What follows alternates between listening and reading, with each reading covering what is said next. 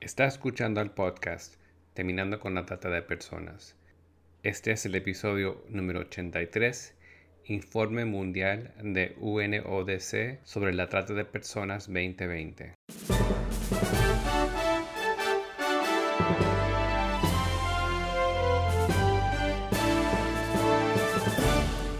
Bienvenido al podcast Terminando con la Trata de Personas. Mi nombre es Gilbert Contreras. Y mi nombre es Virginia Contreras. A través de nuestros episodios, que se emitirán cada dos semanas, buscaremos empoderarlo a usted con herramientas para estudiar el asunto, ser una voz y hacer una diferencia para terminar con la trata de personas. En este episodio entrevistamos al abogado y magíster Gilberto Zuleta Ibarra, oficial de programas de UNODC en Latinoamérica, quien comparte algunos aspectos del informe mundial sobre trata de personas dado a conocer el 2 de febrero del 2021. Buenos días, Gilberto. Un honor contar contigo para otro episodio de nuestro podcast, terminando con la trata, producido por el Global Center for Women and Justice de la Universidad de Vanguard de California.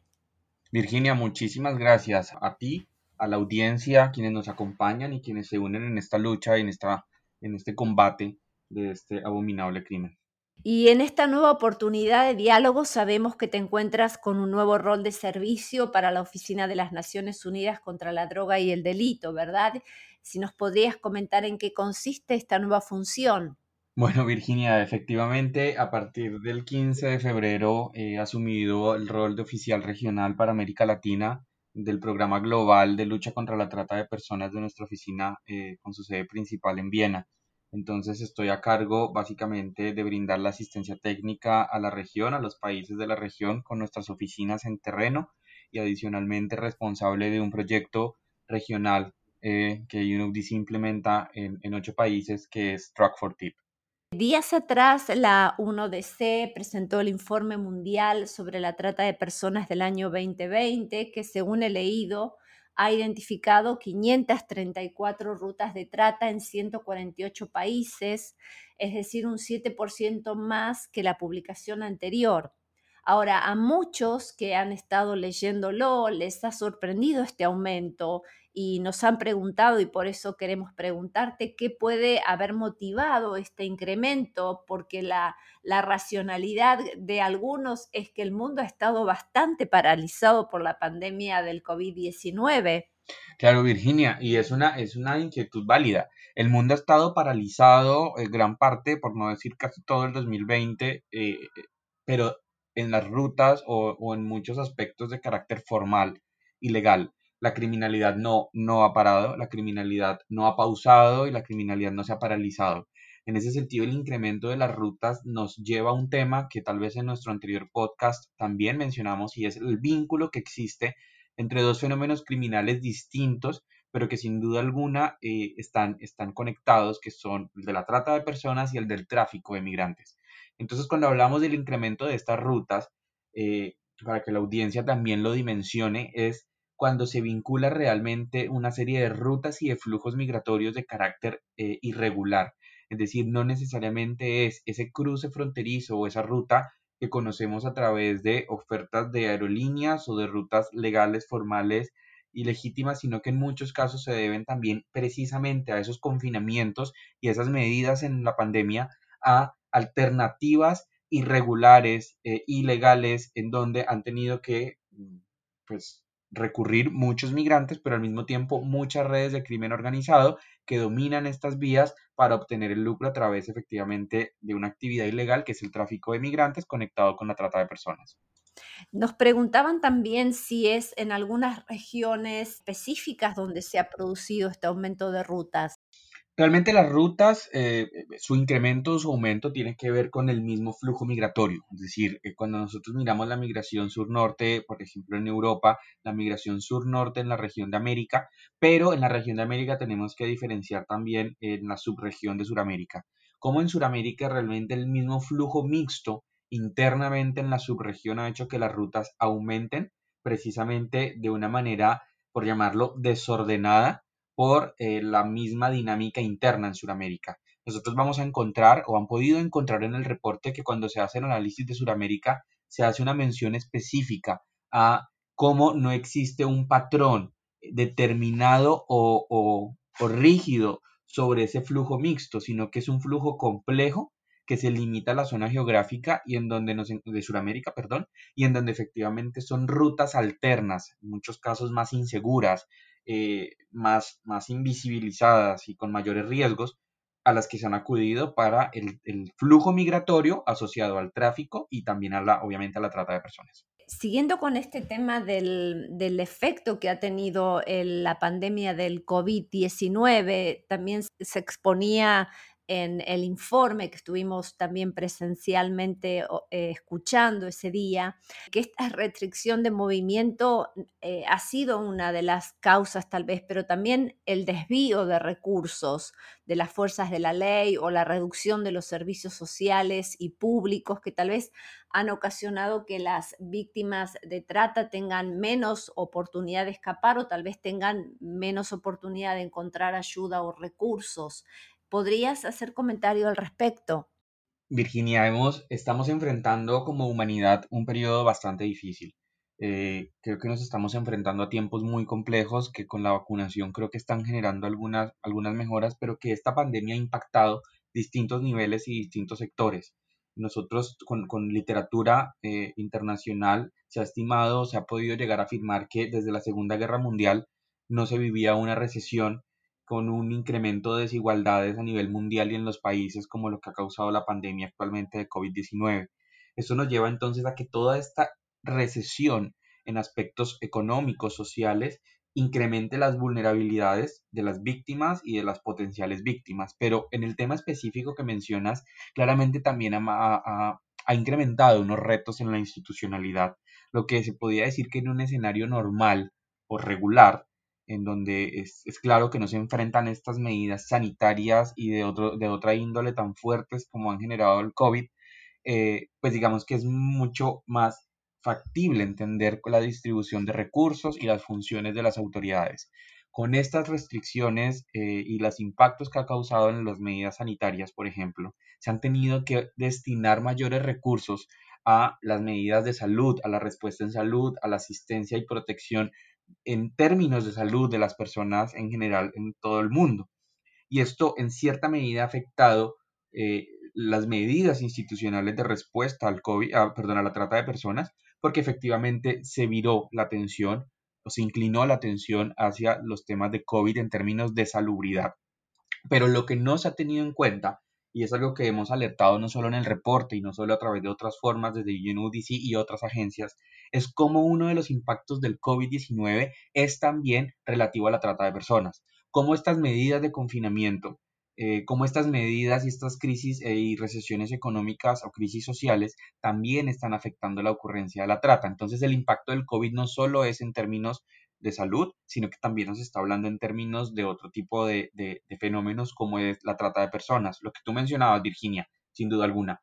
el temor a denunciar, el temor a, por un contagio, eh, las dificultades de salir a la calle, incluso el incremento de la informalidad o las recesiones económicas o las contracciones económicas causadas por el COVID incrementan también la ocurrencia de la trata, dificultando, eh, por otro lado, la identificación y la denuncia de las víctimas a, causas, a causa misma de las restricciones y los confinamientos. Y, la pregunta tal vez desde la oficina, ustedes, pero también la audiencia, el ciudadano común, eh, ¿cuáles serían algunas acciones concretas para impedir que los tratantes se aprovechen de esta pandemia del COVID-19 para explotar a las personas más vulnerables en nuestras comunidades precisamente por todos los factores que estás enumerando? Bueno, hay dos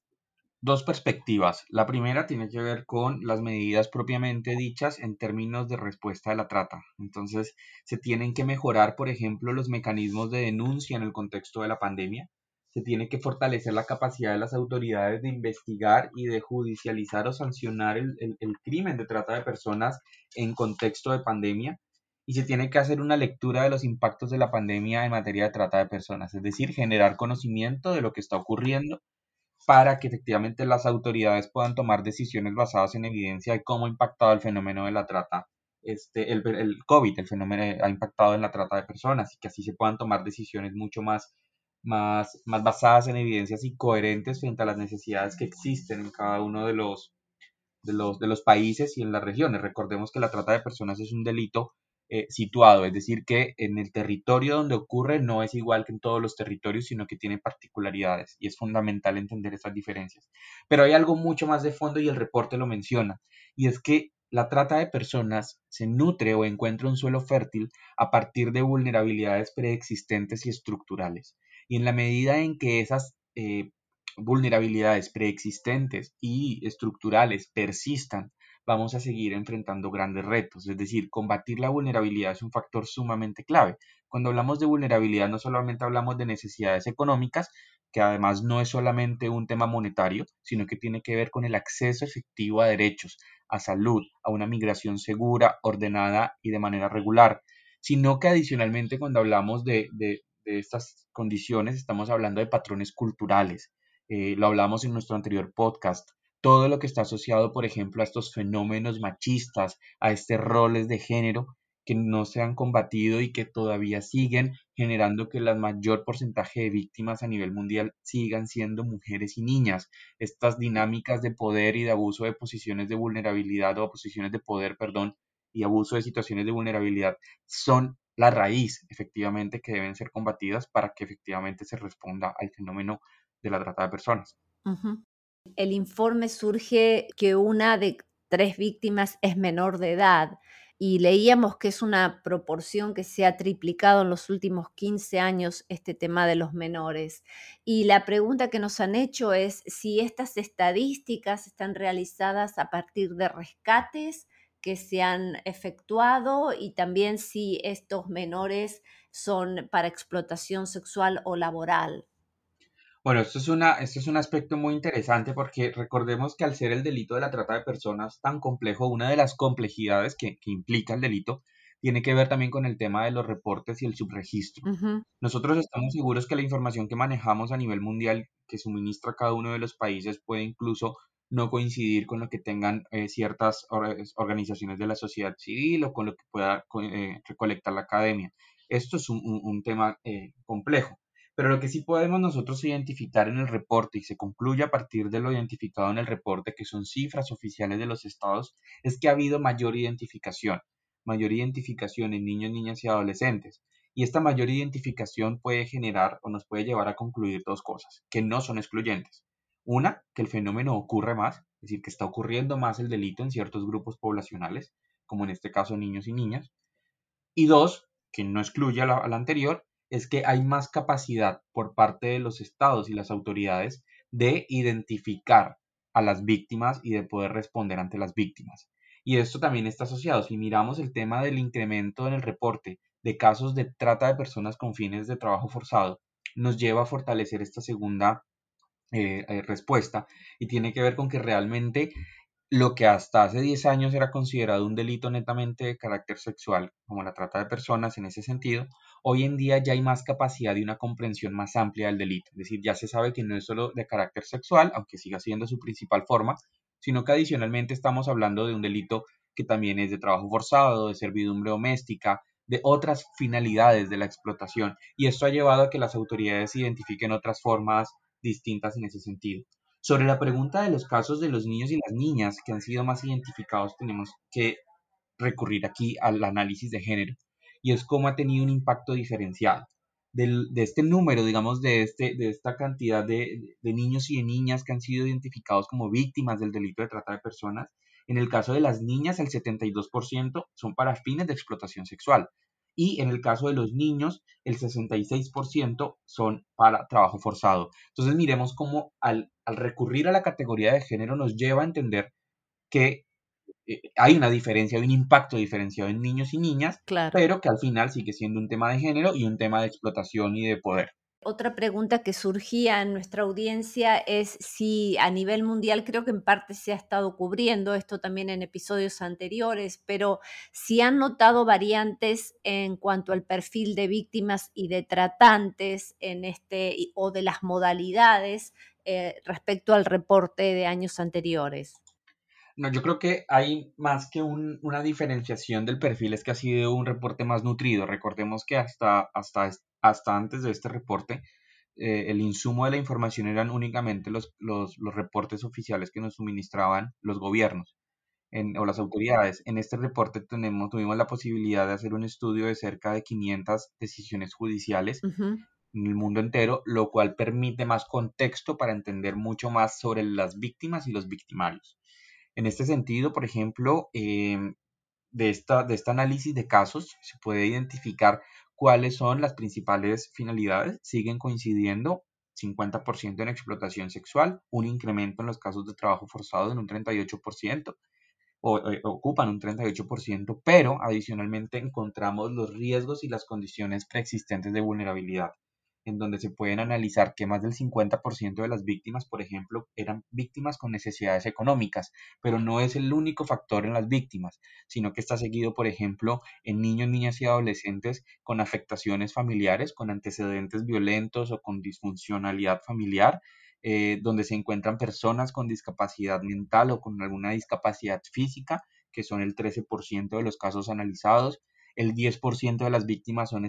eh, con un estatus migratorio irregular. Entonces nos permite entender al menos una, dinámica mucho más, clara de cuál es este perfil e incluso analizar cuáles son los sectores de la economía en donde está ocurriendo el trabajo forzado, que son zonas de construcción, la informalidad, zonas rurales donde hay agricultura o minería, eh, la industria textilera o incluso el mismo trabajo doméstico que puede desembocar en una servidumbre doméstica. En materia de los perfiles de los tratantes, lo que debemos mantener es que es cierto que los hombres siguen ocupando el, principal porcentaje de los tratantes,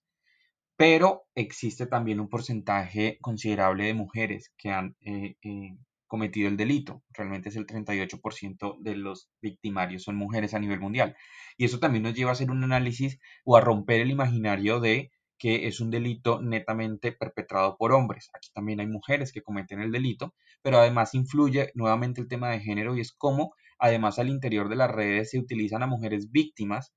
para luego asumir roles de victimarias dentro de la estructura y la organización como parte también de la misma dinámica y modalidad interna, sin decir que todas eh,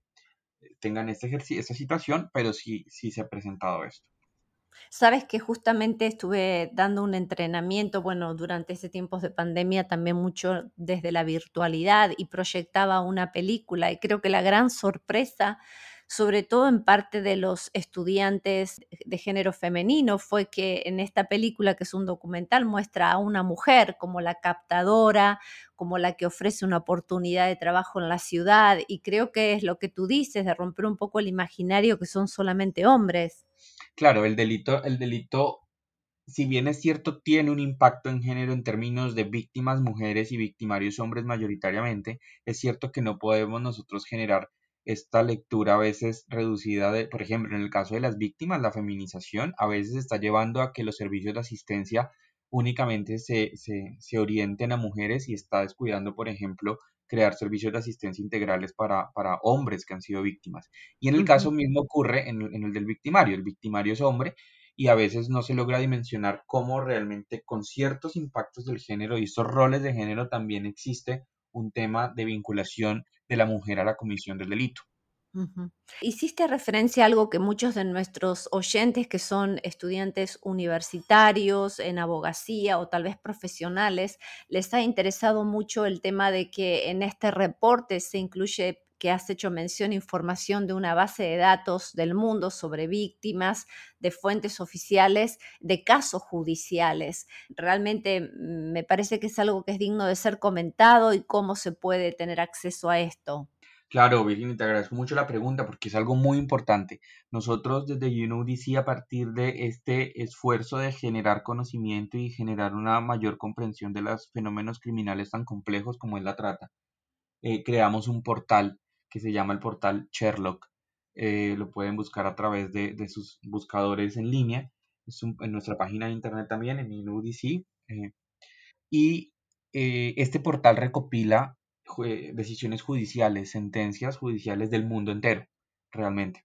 eh, y están divididas por delitos. Uno de los delitos es el de trata de personas y tienen la posibilidad de analizar también por criterios de búsqueda, por ejemplo, por eh, victimario, víctima, país de origen, país de destino, finalidad de explotación, encontrar las decisiones judiciales que a través de muchos aliados y actores estratégicos hemos logrado subir a esta plataforma. Hay que mencionar que universidades a nivel de Latinoamérica han contribuido a este ejercicio. Eh,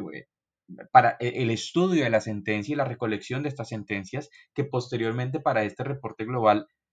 se pudieron estudiar cerca de 500 decisiones judiciales que igual han permitido una comprensión del fenómeno, pero para estudiantes y para investigadores académicos es un, es un insumo en el que pueden encontrar o uno, información o dos, también contribuir a este portal eh, a través de eh, sentencias identificadas eh, y decisiones judiciales que puedan suministrar. Para los que nos están escuchando, es Sherlock, s h e r l o c.1dc.org,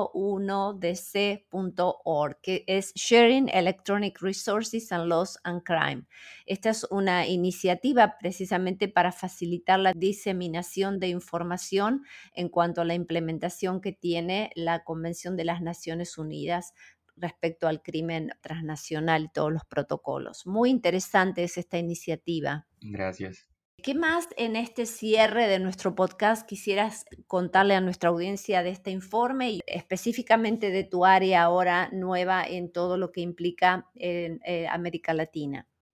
Bueno, no, Virginia, yo creo que hay dos temas fundamentales. El primero, que, no le hemos dado en, el, en, el, tal vez no, no se le ha dado históricamente una visibilidad, es el tema del trabajo forzado. Realmente el trabajo forzado, el reporte identifica su incremento, por lo que hemos mencionado, pero a, diferencia de lo que mucha gente puede pensar, las dinámicas o los sectores económicos donde se da el trabajo forzado no son necesariamente en mercados eh, ilegales o ilícitos. Los mercados o, la explotación se está dando en el contexto de, la, de los mercados legales eh, eh, y de carácter lícito. Como mencionaba ahora, incluso la industria de la minería, en las zonas de, rurales de agricultura, en estos escenarios, pero que están afectados por eh, unos factores, atravesados por unos factores de vulnerabilidad que distancian a las víctimas de los controles y la posibilidad de identificar a las víctimas y las autoridades de responder ante eso. Entonces creo que es importante hacer un llamado a que el trabajo, especialmente en el sector de la economía, permita identificar a todas estas víctimas que están siendo explotadas, por ejemplo, en trabajo doméstico, que están mucho más invisibilizadas y aisladas de muchos entornos, por un lado. Y segundo, sin duda alguna, el factor migratorio. Aquí tiene mucho que ver lo que estamos haciendo en Track for Tip, en el proyecto en el que actualmente coordino a nivel regional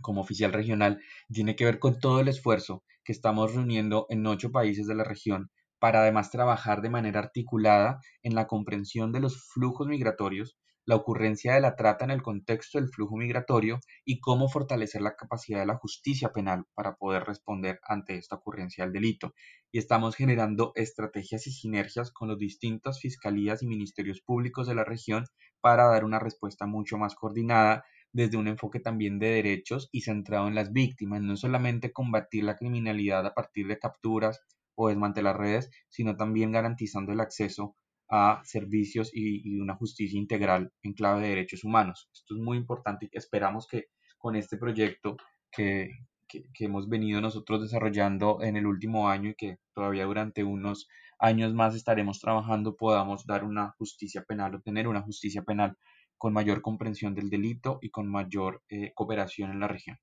Muchísimas gracias, Gilberto, una vez más por tu tiempo y por la claridad en todos estos conceptos. Y bueno, una vez más, siempre nuestro eslogan, nadie puede hacerlo todo, pero todos podemos hacer algo para terminar con la trata de personas. Creemos firmemente en la prevención por medio de la educación y aquí estamos sirviendo con nuestro podcast a la población hispana. Perfecto, Virginia. Muchas gracias a ustedes. Les reitero, este espacio es fundamental. Creo que llegar a través de estos mecanismos y estas herramientas a todas las personas para poder contribuir y seguir aunando eh, en una sola voz la lucha contra la trata de personas es clave, es fundamental y siempre estaremos eh, desde UNODC en, con total disposición para trabajar de la mano con ustedes y con quienes también lo, lo requieran.